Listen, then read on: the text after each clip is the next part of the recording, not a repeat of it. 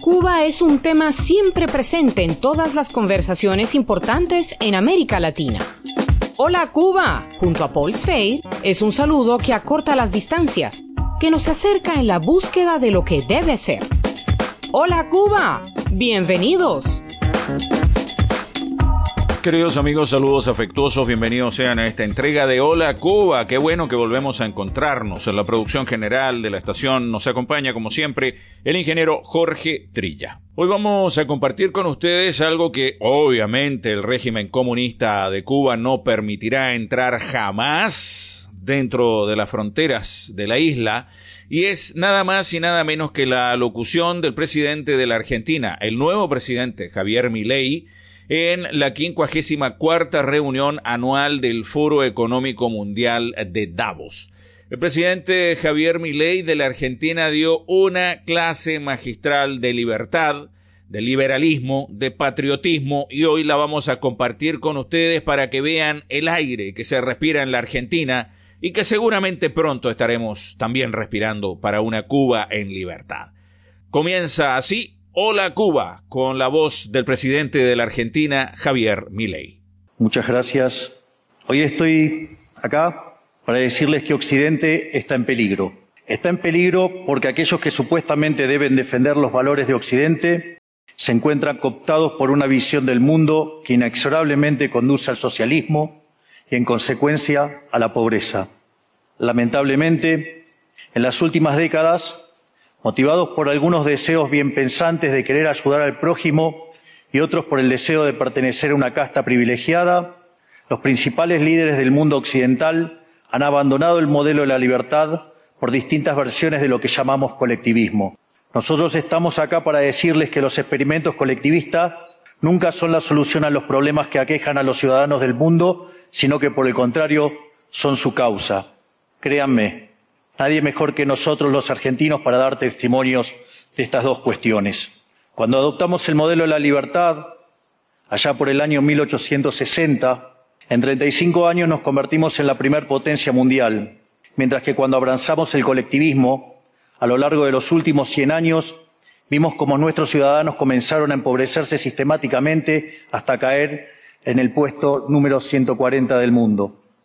Pero antes de poder dar esta discusión, sería importante que primero viéramos los datos que sustentan por qué el capitalismo de libre empresa no solo es un sistema posible para terminar con la pobreza del mundo, sino que es el único sistema moralmente deseable para lograrlo.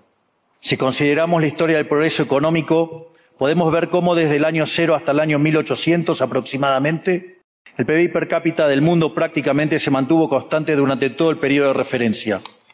Si uno mira un gráfico de la evolución del crecimiento económico a lo largo de la historia de la humanidad, uno estaría viendo un gráfico con la forma de un palo de hockey, una función exponencial que se mantuvo constante durante el 90% del tiempo y se dispara exponencialmente a partir del siglo XIX. La única excepción a esta historia de estancamiento se dio a finales del siglo XV con el descubrimiento de América. Pero salvando esta excepción, a lo largo de todo el periodo entre el año cero y el año 1800, el PIB per cápita a nivel global se mantuvo estancado.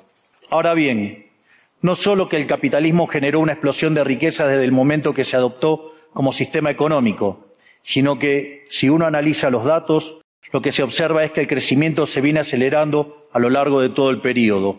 A partir del siglo XIX, con la revolución industrial, la tasa de crecimiento pasa al 0,66%. A ese ritmo, para duplicar el PBI per cápita, se necesitarían crecer durante 107 años. Ahora bien, si observamos el periodo entre 1900 y 1950, la tasa de crecimiento se acelera al 1,36% anual.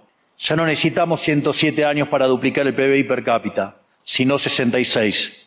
Y si tomamos el periodo comprendido entre 1950 y el año 2000, vemos que la tasa de crecimiento fue de 2,1% anual, lo que derivaría en que en solo 33 años podríamos duplicar el PBI per cápita del mundo. Esta tendencia, lejos de detenerse, se mantiene viva aún hoy. Si tomamos el periodo entre el año 2000 y el 2023, la tasa de crecimiento volvió a acelerar el 3% anual, lo que implica que podríamos duplicar nuestro PBI per cápita en el mundo en tan solo 23 años. Ahora bien, cuando se estudia el PBI per cápita desde el año 1800 al día de hoy, lo que se observa es que luego de la revolución industrial, el PBI per cápita mundial se multiplicó por más de 15 veces, generando una explosión de riqueza que sacó de la pobreza al 90% de la población mundial. No debemos olvidar nunca que para el año 1800 cerca del 95% de la población mundial vivía en la pobreza más extrema, mientras que ese número cayó al 5% para el año 2020, previo a la pandemia. La conclusión es obvia. Lejos de ser la causa de nuestros problemas, el capitalismo de libre empresa como sistema económico es la única herramienta que tenemos para terminar con el hambre, la pobreza y la indigencia a lo largo y a lo ancho de todo el planeta. La evidencia empírica es incuestionable. Por eso, como no cabe duda de que el capitalismo de libre mercado es superior en términos productivos, la doxa de izquierda ha atacado al capitalismo por sus cuestiones de moralidad, por ser, según ellos, dicen sus detractores, que es injusto. Dicen que el capitalismo es malo porque es individualista y que el colectivismo es bueno porque es altruista, con la ajena. Y en consecuencia bregan por la justicia social. Pero este concepto que en el primer mundo se ha puesto de moda en la última época, en mi país es una constante del discurso político desde hace más de 80 años. El problema es que la justicia social no es justa, sino que tampoco aporta al bienestar general. Muy por el contrario, es una idea intrínsecamente injusta, porque es violenta. Es injusta porque el Estado se financia a través de impuestos y los impuestos se cobran de manera coactiva. ¿O acaso alguno de nosotros puede decir que paga los impuestos de manera voluntaria? Lo cual significa que el Estado se financia a través de la coacción y que a mayor carga impositiva, mayor es la coacción, menor es la libertad. Quienes promueven la justicia social parten de la idea de que el conjunto de la economía es una torta que se puede repartir de una manera distinta. Pero esa torta no está dada, es riqueza que se va generando en lo que, por ejemplo, Israel Kirchner llama un proceso de descubrimiento de mercado. Si el bien o servicio que ofrece una empresa no es deseado, esa empresa quiebra a menos que se adecue a lo que el mercado le está demandando. Si genera un producto de buena calidad a un buen precio atractivo, le va a ir bien y va a producir más. De modo que el mercado es un proceso de descubrimiento en el cual el capitalista encuentra sobre la marcha el rumbo correcto. Pero si el Estado castiga al capitalista por tener éxito y lo bloquea en este proceso de descubrimiento, destruye sus incentivos y las consecuencias de ello es que va a producir menos y la torta será más chica, generando perjuicio para el conjunto de la sociedad. El colectivismo, al inhibir estos procesos de descubrimiento y al dificultar la apropiación de lo descubierto, ata al emprendedor de las manos y le imposibilita producir mejores bienes y ofrecer mejores servicios a un mejor precio. ¿Cómo puede ser entonces que desde la academia, los organismos internacionales, la política y la teoría económica se demonice un sistema económico que no solo ha sacado de la pobreza más extrema al 90% de la población mundial y lo hace cada vez más rápido, sino que además es justo y moralmente superior? Gracias al capitalismo de libre empresa hoy el mundo se encuentra en su mejor momento, no hubo nunca en toda la historia de la humanidad un momento de mayor prosperidad que el que vivimos hoy. El mundo de hoy es más libre, más rico, más pacífico y más próspero que en cualquier otro momento de nuestra historia. Esto es cierto para todos, pero en particular para aquellos países que son libres donde respetan la libertad económica y los derechos de propiedad de los individuos. Porque aquellos países que son libres son doce veces más ricos que los reprimidos, el decil más bajo de la distribución de los países libres vive mejor que el 90% de la población de los países reprimidos. Tiene 25 veces menos cantidad de pobres en el formato estándar y 50 veces menos en el formato extremo. Y por si eso fuera poco, los ciudadanos de los países libres viven un 25% más que los ciudadanos de los países reprimidos. Ahora bien, para entender que venimos a defender es importante definir de acá hablamos nosotros cuando hablamos de libertarismo. Para definirlo, Retomo las palabras del máximo prócer de las ideas de la libertad de Argentina, el profesor Alberto Venegas Lynch dijo, que dice, el libertarismo es el respeto irrestricto del proyecto de vida del prójimo, basado en el principio de no agresión y en defensa del derecho a la vida, a la libertad y a la propiedad, cuyas instituciones fundamentales son la propiedad privada, los mercados libres de intervención estatal, la libre competencia, la división del trabajo y la cooperación social, donde solo se puede ser exitoso sirviendo al prójimo con bienes de mejor calidad a un mejor precio. Dicho de otro modo, el capitalista, el empresario exitoso, es un benefactor social que, lejos de apropiarse de la riqueza ajena, contribuye al bienestar general. En definitiva, un empresario exitoso es un héroe. Este es el modelo que nosotros estamos proponiendo para la Argentina del futuro, un modelo basado en los principios fundamentales del libertarismo, la defensa de la vida, de la libertad y de la propiedad. Ahora bien, si el capitalismo de libre empresa y la libertad económica han sido herramientas extraordinarias para terminar con la pobreza en el mundo, y nos encontramos hoy en el mejor momento de la historia de la humanidad, vale la pena preguntarse por qué digo entonces que Occidente está en peligro. El marco teórico al que me refiero es el de la teoría económica neoclásica, que diseña un instrumental que sin quererlo termina haciendo funcional la intromisión del Estado, el socialismo y la degradación de la sociedad. El problema de los neoclásicos es que como el modelo del que se enamoraron no mapea contra la realidad, atribuyen el error al supuesto fallo del mercado, en vez de revisar las premisas de su modelo. Sobre texto de un supuesto fallo de mercado, se introducen regulaciones que lo único que generan es distorsiones en el sistema de precios que impiden el cálculo económico y, en consecuencia, el ahorro, la inversión y el crecimiento. Este problema radica esencialmente en que ni siquiera los economistas supuestamente libertarios comprenden qué es el mercado, ya que, que si se comprendiera, se vería rápidamente que es imposible que exista algo así como un fallo de mercado. El mercado no es una mera descripción gráfica de una curva de oferta y otra de demanda en un gráfico. El mercado es un mecanismo de cooperación social donde se intercambian voluntariamente derechos de propiedad. Por lo tanto, dada esta definición, hablar de fallo de mercado es un oxímoron. No existe el fallo de mercados. Si las transacciones son voluntarias, el único contexto en el que puede haber un fallo de mercado es si hay coacción. Y el único con la capacidad de coaccionar de manera generalizada es el Estado que tiene el monopolio de la violencia. En consecuencia, si alguien considera que hay un fallo de mercado, les recomendaría que revisen si hay intervención estatal en el medio. Y si encuentran que no hay intervención estatal en el medio, les sugiero que hagan de nuevo el análisis porque definitivamente está mal. Los fallos de mercado no existen. Un ejemplo de los supuestos fallos de mercado que describen los neoclásicos son las estructuras concentradas de la economía. Sin embargo, sin funciones que presenten rendimientos crecientes a escala, cuya contrapartida son las estructuras concentradas de la economía, no podríamos explicar el crecimiento económico desde el año 1800 hasta hoy. Fíjense qué interesante. Desde el año 1800 en adelante, con la población multiplicándose más de ocho o nueve veces, el producto per cápita creció más de 15 veces. Es decir, existen rendimientos crecientes. Eso llevó la pobreza extrema del 95% al 5%. Sin embargo, esas presencias de rendimientos crecientes implican estructuras concentradas, lo que se llamaría, por ejemplo, un monopolio. ¿Cómo puede ser que algo que haya generado tanto bienestar para la teoría neoclásica, eso es un fallo de mercado?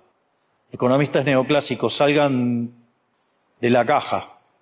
Cuando el modelo falla, no hay que enojarse con la realidad, hay que enojarse con el modelo y cambiarlo.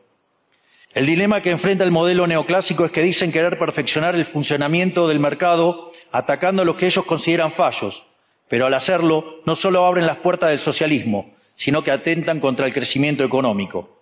Ejemplo, regular monopolios, destruirle las ganancias y destrozar los rendimientos crecientes, automáticamente destruiría el crecimiento económico. Dicho de otro modo, cada vez que ustedes quieran hacer una corrección de un supuesto fallo de mercado, Inexorablemente, por desconocer lo que es el mercado o por haberse enamorado de un modelo fallido, están abriendo las puertas al socialismo y están condenando a la gente a la pobreza. Sin embargo, frente a la demostración teórica de que la intervención del Estado es perjudicial, la evidencia empírica de que fracasó porque no podía ser de otra manera, la solución que propondrán los colectivistas no es mayor libertad, sino es que es mayor regulación, generando una espiral descendente de regulaciones hasta que todos seamos más pobres y a la vida de todos nosotros dependa de un burócrata sentado en una oficina de lujo. Dado el estrepitoso fracaso de los modelos colectivistas y los innegables avances del mundo libre, los socialistas se vieron forzados a cambiar su agenda. Dejaron atrás la lucha de clases basada en el sistema económico para reemplazarla por otros supuestos conflictos sociales igual de nocivos para la vida en comunidad y para el crecimiento económico. La primera de estas nuevas batallas fue la pelea ridícula y antinatural entre el hombre y la mujer. El libertarismo ya establece la igualdad entre los sexos.